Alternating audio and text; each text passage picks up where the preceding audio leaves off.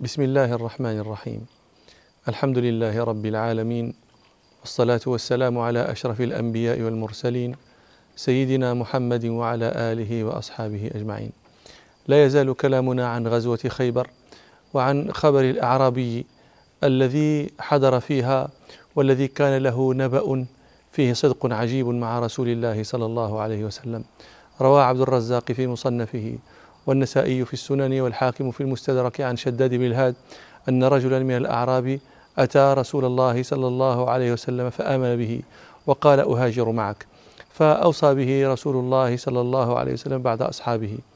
فلما كان غزوة خيبر أو حنين غنم رسول الله صلى الله عليه وسلم شيئا فقسم وقسم للأعرابي. ثم بعث ذلك الذي قسمه الأعرابي بعثه له مع أصحابه لأنه لم يكن حاضرا وإنما كان يرعى ظهرا لهم. فلما جاء دفعوه إليه فقال ما هذا؟ قالوا قسمه لك رسول الله صلى الله عليه وسلم. فأخذه فجاء رسول الله صلى الله عليه وسلم فقال يا محمد طبعا هو هو مسلم لكنه أعرابي لم يتأدب بعد بالأدب الواجب في خطاب رسول الله صلى الله عليه وسلم. فقال يا محمد ما على هذا اتبعتك؟ ولكن اتبعتك على أن أرمى ها هنا وأشار إلى حلقه على أن أرمى ها هنا بسهم فأموت وأدخل الجنة. فقال له رسول الله صلى الله عليه وسلم إن تصدق الله يصدقك. فلبثوا قليلا فأتي به يحمل وقد أصابه سهم حيث أشار. فقال النبي صلى الله عليه وسلم أهو هو؟ قالوا نعم. قال صلى الله عليه وسلم صدق الله فصدقه. فكفنه النبي صلى الله عليه وسلم ثم قدمه فصلى عليه. وكان مما قال صلى الله عليه وسلم في صلاته عليه اللهم هذا عبدك خرج مهاجرا في سبيلك فقتل شهيدا فأنا عليه شهيد. ذكرنا أنه في أيام الحصار أخذ اللواء أبو بكر رضي الله عنه فلم يفتح له ثم أخذه عمر رضي الله عنه من بعده فلم يفتح له. فدفعه رسول الله صلى الله عليه وسلم بعد ذلك إلى علي بن أبي طالب رضي الله عنه. وقد كان علي تخلف عن رسول الله صلى الله عليه وسلم لمرض كان ألم به ثم لحقه. روى البخاري ومسلم في صحيحيهما. عن سلمة بن الأكوع رضي الله عنه قال كان علي بن أبي طالب رضي الله عنه تخلف عن النبي صلى الله عليه وسلم في خيبر وكان رمدا آه، مرض يصيب العين نسأل الله العافية. فقال أنا أتخلف عن النبي صلى الله عليه وسلم فلاحق به. فلما كان مساء الليلة التي فتحت خيبر في صباحها قال رسول الله صلى الله عليه وسلم لأعطين الراية. أو قال صلى الله عليه وسلم ليأخذن الراية. شك من الراوي. ليأخذن الراية غدا. رجل يحبه الله ورسوله أو قال يحب الله ورسوله. يفتح الله عليه. فلما قال صلى الله عليه وسلم مقالته تلك وسمعها الناس باتوا متشوفين من سيعطى الراية غدا؟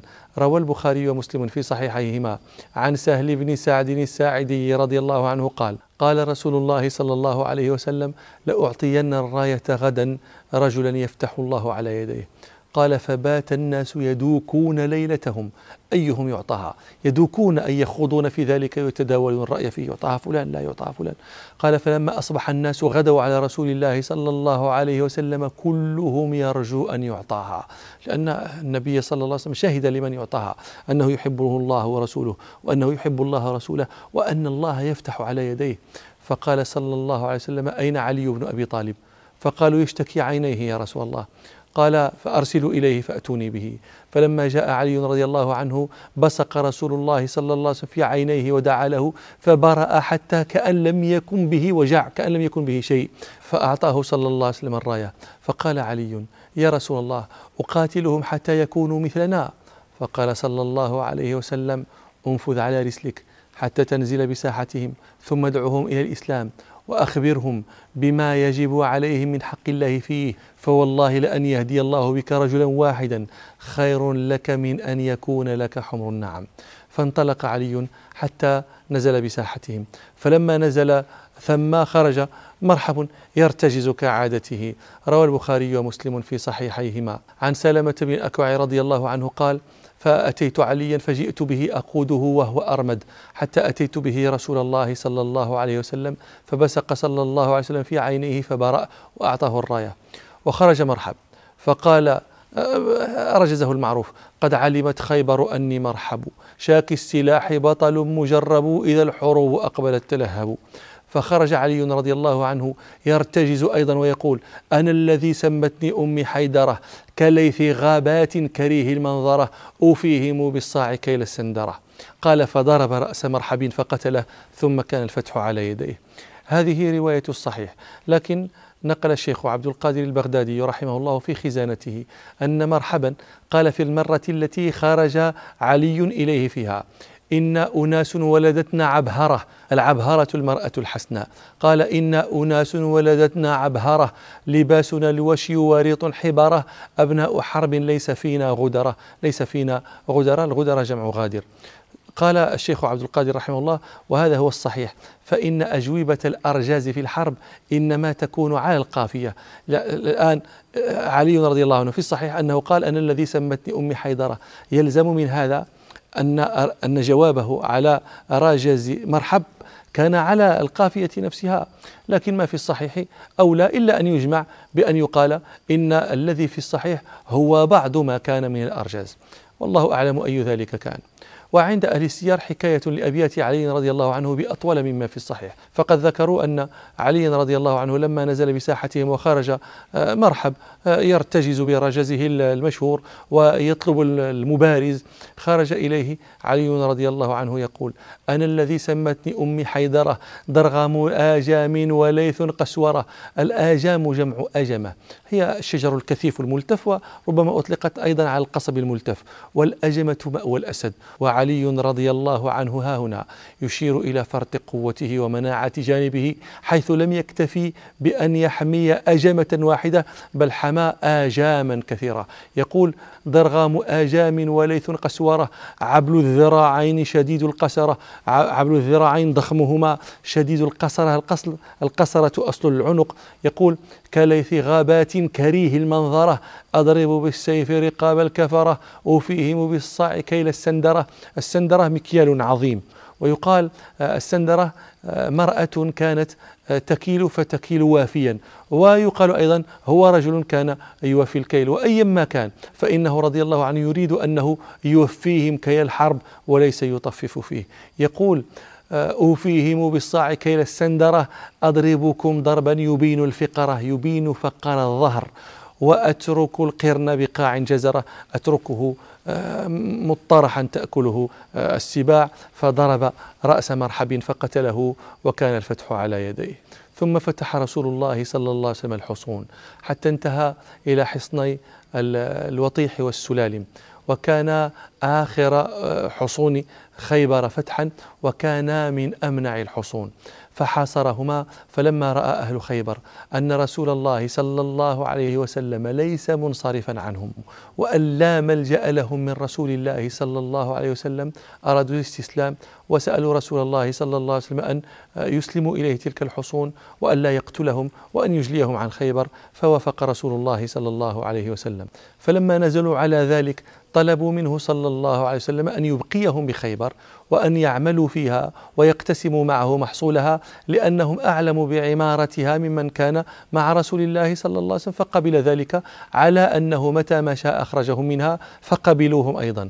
روى البخاري ومسلم في صحيحيهما. عن ابن عمر رضي الله عنهما قال كان رسول الله صلى الله عليه وسلم لما ظهر على خيبر أراد إخراج اليهود منها وكانت الأرض حين ظهر عليها لله ولرسوله صلى الله عليه وسلم وللمسلمين.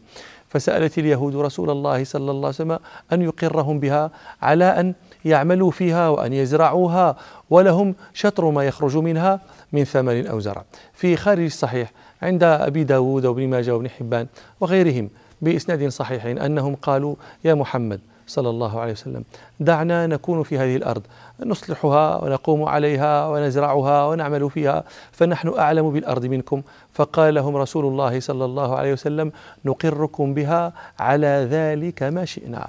فوافقوا وقروا بها حتى أجلاهم عمر رضي الله عنه في خلافته وكان سبب إجلائهم أنهم اعتدوا على عبد الله بن عمر رضي الله عنهما حين ذهب إلى مال له بخيبر فاعتدوا عليه ليلا فكان هذا منهم نقضا للعهد الذي كان بينهم وبين المسلمين.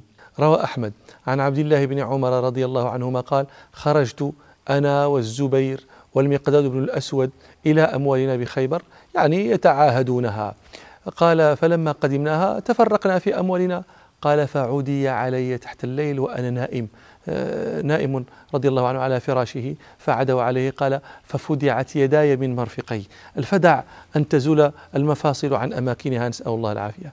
قال فلما أصبحت استصرخ علي صاحبي استغيث بصاحبيه لأجله قال فأتياني؟ لما رأيا ما به سأله من صنع بك هذا؟ قال لا أدري لأنه لا يدري كان نائما والليل الليل فلا يدري من صنع به ذلك.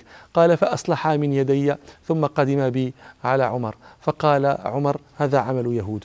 روى البخاري عن ابن عمر رضي الله عنهما قال لما فدع أهل خيبر عبد الله بن عمر قام عمر خطيبا فقال إن رسول الله صلى الله عليه وسلم كان عامل يهود خيبر على أموالهم وقال نقركم ما أقركم الله وإن عبد الله بن عمر خرج إلى ماله هناك فعدي عليه من الليل ففدعت يداه ورجلاه وليس لنا هناك عدو غيرهم هم عدونا وتهمتنا وقد رأيت إجلاءهم. فلما أجمع عمر على ذلك أتاه أحد بني أبي الحقيق. فقال يا أمير المؤمنين أتخرجنا؟ وقد أقرنا محمد صلى الله عليه وسلم على أموالنا وعاملنا على ذلك. فقال عمر رضي الله عنه له أتراني نسيت قول رسول الله صلى الله عليه وسلم لك كيف بك؟ إذا أخرجت من خيبر تعدو بك قلوصك ليلة بعد ليلة. فقال ذاك كانت هذه هزيلة من أبي القاسم يعني تصغير هزلة كان يهزل معنا يمزح معنا. فقال له عمر كذبت يا عدو الله. فأجلاهم عمر وأعطاهم قيمة ما كان لهم من الثمر مالا وإبلا وعروضا من أقتاب وحبال وغير ذلك فلم يضع لهم شيئا من حقهم. فلما اطمأن رسول الله صلى الله عليه وسلم بها أراد يهود أن يقتلوه فجعلوا له سما في طعام. روى البخاري عن أبي هريرة رضي الله عنه قال لما فتحت خيبر أهديت للنبي صلى الله عليه وسلم شاة فيها سم. قال ابن إسحاق أهدتها إليه زينب بنت الحارث امرأة سلام بن مشكم. وكانت قبل ذلك سألت أي عضو من الشاة أحب إلى رسول الله صلى الله عليه وسلم؟ فقيل لها الذراع فأكثرت فيها من السم وسممت بعد ذلك سائر الشاة. ثم جاءت بها فلما وضعتها بين يدي رسول الله صلى الله عليه وسلم تناول الذراع أحب شيء إليه فلاك منها مضغة فلم يسغها. ومعه بشر بن البراء بن معرور فأخذ هو منها كما أخذ رسول الله صلى الله عليه وسلم. فأما بشر رضي الله عنه فأساغها وسيكون فيها حتفه رضي الله عنه. وأما رسول الله صلى الله عليه وسلم فلفظها. ثم قال ارفعوا أيديكم فإنها أخبرتني أنها مسمومة. فأرسل رسول الله صلى الله عليه وسلم إلى المرأة فاعترفت. فقال لها ما حملك على ذلك؟ قالت بلغت من قومي ما لم يخفى عليك. فأردت إن كنت نبيا لم يضرك ما صنعت. وإن كنت ملكا أن أريح الناس منك. فقال لها رسول الله صلى الله عليه وسلم لم يكن الله ليسلطك علي. فقالوا له أفنقتلها؟ فقال صلى الله عليه وسلم لا. وقد كان من معها من قومها يعلمون بصنيعها فلم يمنعوها. روى البخاري عن أبي هريرة رضي الله عنه قال لما فتحت خيبر أهديت لرسول الله صلى الله عليه وسلم شاة فيها سم. فقال رسول الله صلى الله عليه وسلم اجمعوا لي من كان ها هنا من اليهود. فجمعوا له. فقال لهم رسول الله صلى الله عليه وسلم إني سائلكم عن شيء فهل أنتم صادقي عنه؟ فقالوا نعم يا أبا القاسم. فقال لهم رسول الله صلى الله عليه وسلم من أبوكم؟ قالوا أبونا فلان. فقال رسول الله صلى الله عليه وسلم كذبتم بل أبوكم فلان. فقالوا صدقت وبررت. فقال لهم رسول الله صلى الله عليه وسلم هل أنتم صادقي عن شيء؟ إن سألتكم عنه. فقالوا نعم يا أبا القاسم وإن كذبناك عرفت كذبنا كما عرفته في أبينا. فقال لهم رسول الله صلى الله عليه وسلم من أهل النار؟ فقالوا نكون فيها يسيرا ثم تخلفوننا فيها. فقال لهم رسول الله صلى الله عليه وسلم اخسأوا فيها والله لا نخلفكم فيها أبدا. ثم قال لهم فهل أنتم صادقي عن شيء؟ إن سألتكم عنه قالوا نعم. فقال صلى الله عليه وسلم هل جعلتم في هذه الشاة سما؟ فقالوا نعم. قال صلى الله عليه وسلم ما حملكم على ذلك؟ فقالوا أردنا إن كنت كذابا نستريح منك وإن كنت نبيا لم يضرك. وقد كان رسول الله صلى الله عليه وسلم يجد ألم ذلك السم بين المرة والمرة ونكمل حديثنا عن ذلك فيما نستقبل إن شاء الله. سبحانك اللهم وبحمدك أشهد أن لا إله إلا أنت أستغفرك وأتوب إليك والحمد لله رب العالمين.